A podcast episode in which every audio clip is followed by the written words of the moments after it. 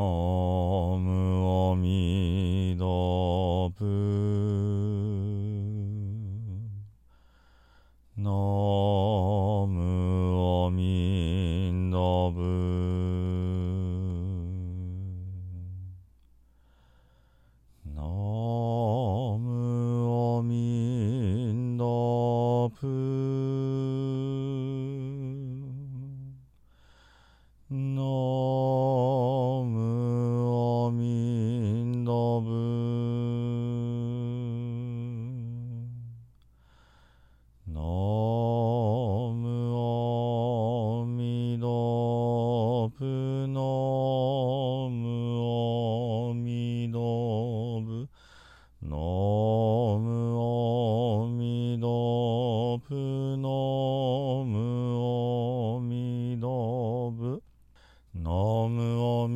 ブノ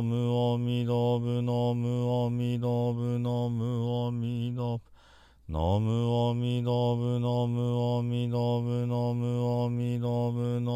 オミドブノ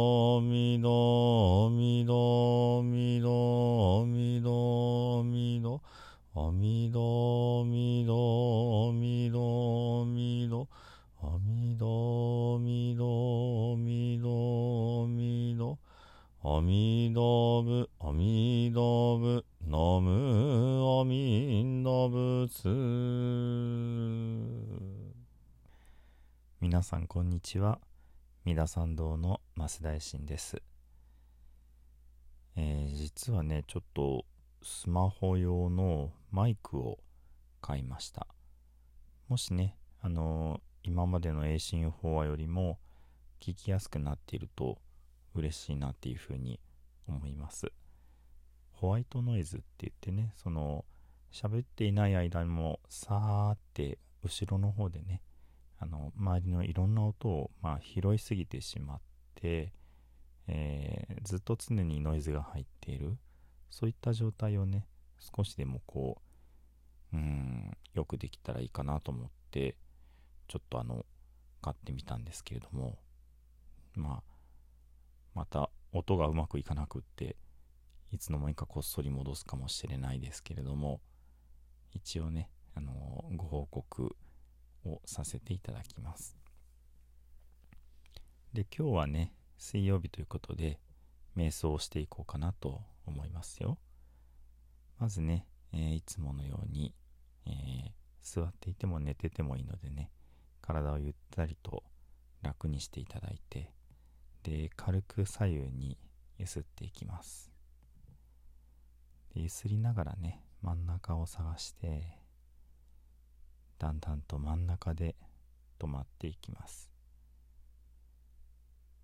椅子の方はね、体が起きてますので、さらに前後にもね、軽く揺すってみて、真ん中、前後左右で真ん中にね、自分の軸がまっすぐに立つようなイメージでね、はい。そしてですね、腰をまっすぐに立てていきます。そして首の後ろをスッと伸ばして軽く顎を引いてね、で、頭の上から紐でずっと吊り下げられているようなイメージですね。もしくは片方の手のひらを頭のてっぺんに乗せて、そしてもう片方の手で顎をぐっと体の中心に向かって押し上げるという感じでしょうかね。そうしていただくと、体の芯に背骨が入ってくるというかね。そしてさらに、両手を一度パッと離して4本の指をこめかみに当てて、1本の親指をね、首の後ろのくぼみ左右両側からぐっとそこを押さえてね、真上に向かってぐーぐーぐーっと伸ばしていきます。で、パッと離していただいてね、そんな風にして姿勢を整えていただけるといいかなと思います。では、息をふーっと吐いていきますよ。ふー。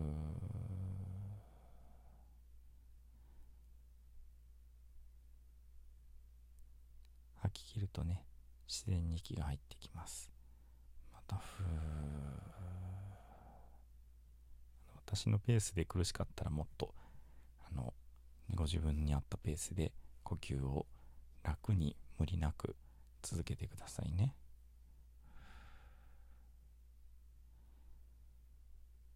ゆったりと吐いて自然に入ってきます。でね、前回、不殺瞑想も入るので、先々週っていう感じですかねには、ちょっとね思いつきでお月様がこう昇ってくるというようなね瞑想をさせていただきましたけども、今日は、お日様にしようかなと思います。時間は夕方、あなたは西の方に向いています。そして西の空はどういう色をしていますかね。もしかしたらもう全然夕焼け空ってもう何年も見ていないよって方もいらっしゃるかもしれません。またね、ぜひ機会を作ってそういう時間に外にね、少し高いところに出ていただくといいかなと思いますけど、今はもうとりあえずねご自分の記憶の中にあるイメージにある夕日の夕焼け空をイメージしてみてください。空はねとても広々としています。そして確かに夕日は赤いですけども、その周りが赤くなっていて、ずっと上に行くとどうなりますか？上に行くとね白っぽくなってきますね。そして白いところも通過するともう冴えていない感じの青い空の色になってます。つまりこれがそのまま暗くなって闇夜になっていくようなね。ですので、ざっくり言うと青、白、赤というような感じで空はずっと広がっていますよ。イメージできましたか？そしてまん丸いお日様が、向こうは海にしましょうか。海の向こうにもうすぐ沈もうとしています。まだまん丸で夕日は見えています。さあ、こういう景色をねイメージされて、ご自分の中でどういう気持ちが生まれてきますかね。無理に言葉にしなくてもいいので、広々とした美しい空、それが夕方の時間にねだんだんと赤く染め上げられていく、そういった様子をご覧いただいています。なんならこれから太陽は沈んでいく海もね近くにあれば、波の押し引きの音、満ち引きの音がずっと聞こえていますね。私の中でこういう話をするとイメージで出てくるのは鎌倉の稲村ヶ崎かな。とてもねなんて言うんでしょう、切ない美しい感じのね、砂浜だったかなというふうに思い出します。そしてそこの夕日がどんどんと落ちていきます。空の鈍い青色がどんどんと夕焼け空の方に広がっていきます。つまり夕日が沈んで狭くなっていくわけですね。そうすると白い空がわーっと広がって、そして強い赤い夕焼けが横にスーッと広がっているわけですね。そして中心の太陽がだんだんと丸い形から下がなくなっていくわけですね。空気がもやが強いともう曖昧になります。空気がクリアだとそのままこう沈んでいく様が見えるわけですね。まあ一応今その海ということで水平線があるイメージですのでね。さあ、昼間の快活に動いていたあなたは沈んでいく夕日を見て心もスーッとこう落ち着いていく、静まり返っていく、そういう風なイメージにならないですかね。そしてスーッと夕日が海に接して、さらにだんだんだんだんと小さくなっていきます。案外沈みゆく夕日は早く動くんですね。そして赤いと思っていた太陽をよく見ると、こういう時にね、金色に輝いているんですね。赤というよりはまあ黄色にこう輝く。空は赤いですよ。空は赤いけれども太陽そのものは金色にこう輝いて沈んでいくわけです。だんだんと夕日が沈んでいき、辺りはどんどん暗くなっていきます。そして最後の一かけらが強く光ったかと思うと、そのままスーッと水平線の向こうにね、消えていってしまいます。空には大きな雲があっても、日が沈むと同時に温度がね、下がりますので、だんだんとこうガスのようになってじりじりになって消えていってしまいます。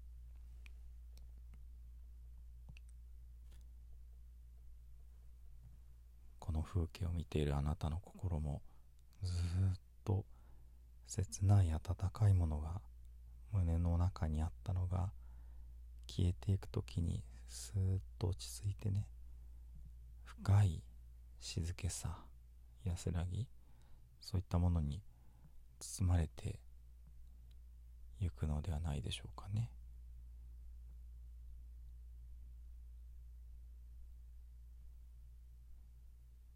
この美しい夕日を崇高なね、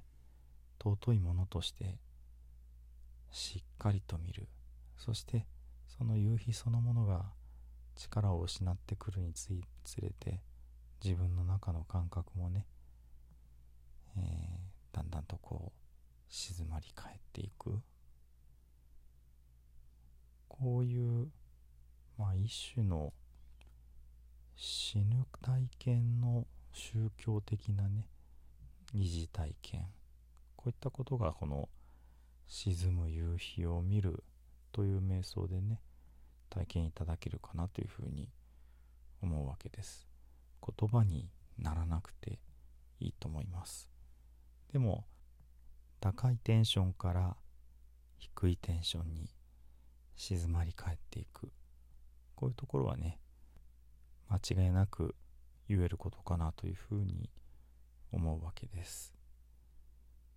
この沈みゆく夕日をじっと見るという修行が、極楽浄土を見るための修行の第一歩でもあります。ですのでね、一番いいのはリアルに夕方に時間をわざわざ作って、空気の澄んだ日に西の方角を見下ろせる小高いところにね、行っていただいて、で、あ、見た見たでパッと終わるのではなくって、ずっとじーっと日が沈むまでその場にいてね、他の余計なこと、雑事を考えないで、ひたすら夕日にね、心を寄せていく。そういうふうにしていただくことでね、阿弥陀様の極楽浄土の持っている安らぎ、静けさ、そういったものにね、少しでもこう迫ることができるんじゃないかなというふうに思うわけです。沈みゆく夕日をしっかりとこう見つめてゆく。そしてね、その沈みゆく感覚に合わせてご自分の中のたぎっていた感覚もだんだんとこう落ち着いていく、静まっていく、そういったことをね、ちょっとイメージをして体験していただけると嬉しいかなというふうに思います。ちょうど月曜日のね、お経の解説のところで行っている極楽に生まれ変わるための13通りの方法の第1番目に出てきた日相観そのもののね、瞑想をこの水曜日にちょっと取り上げてね、させていただきました。ではね、最後に十遍のお念仏をご一緒にお唱えくださいませ。土生十念ナムアミダブナムアミダブナムアミダブナムアミダブナムアミダブナムアミダブナムアミダブナムアミダブナムアミダブツナムアミダブ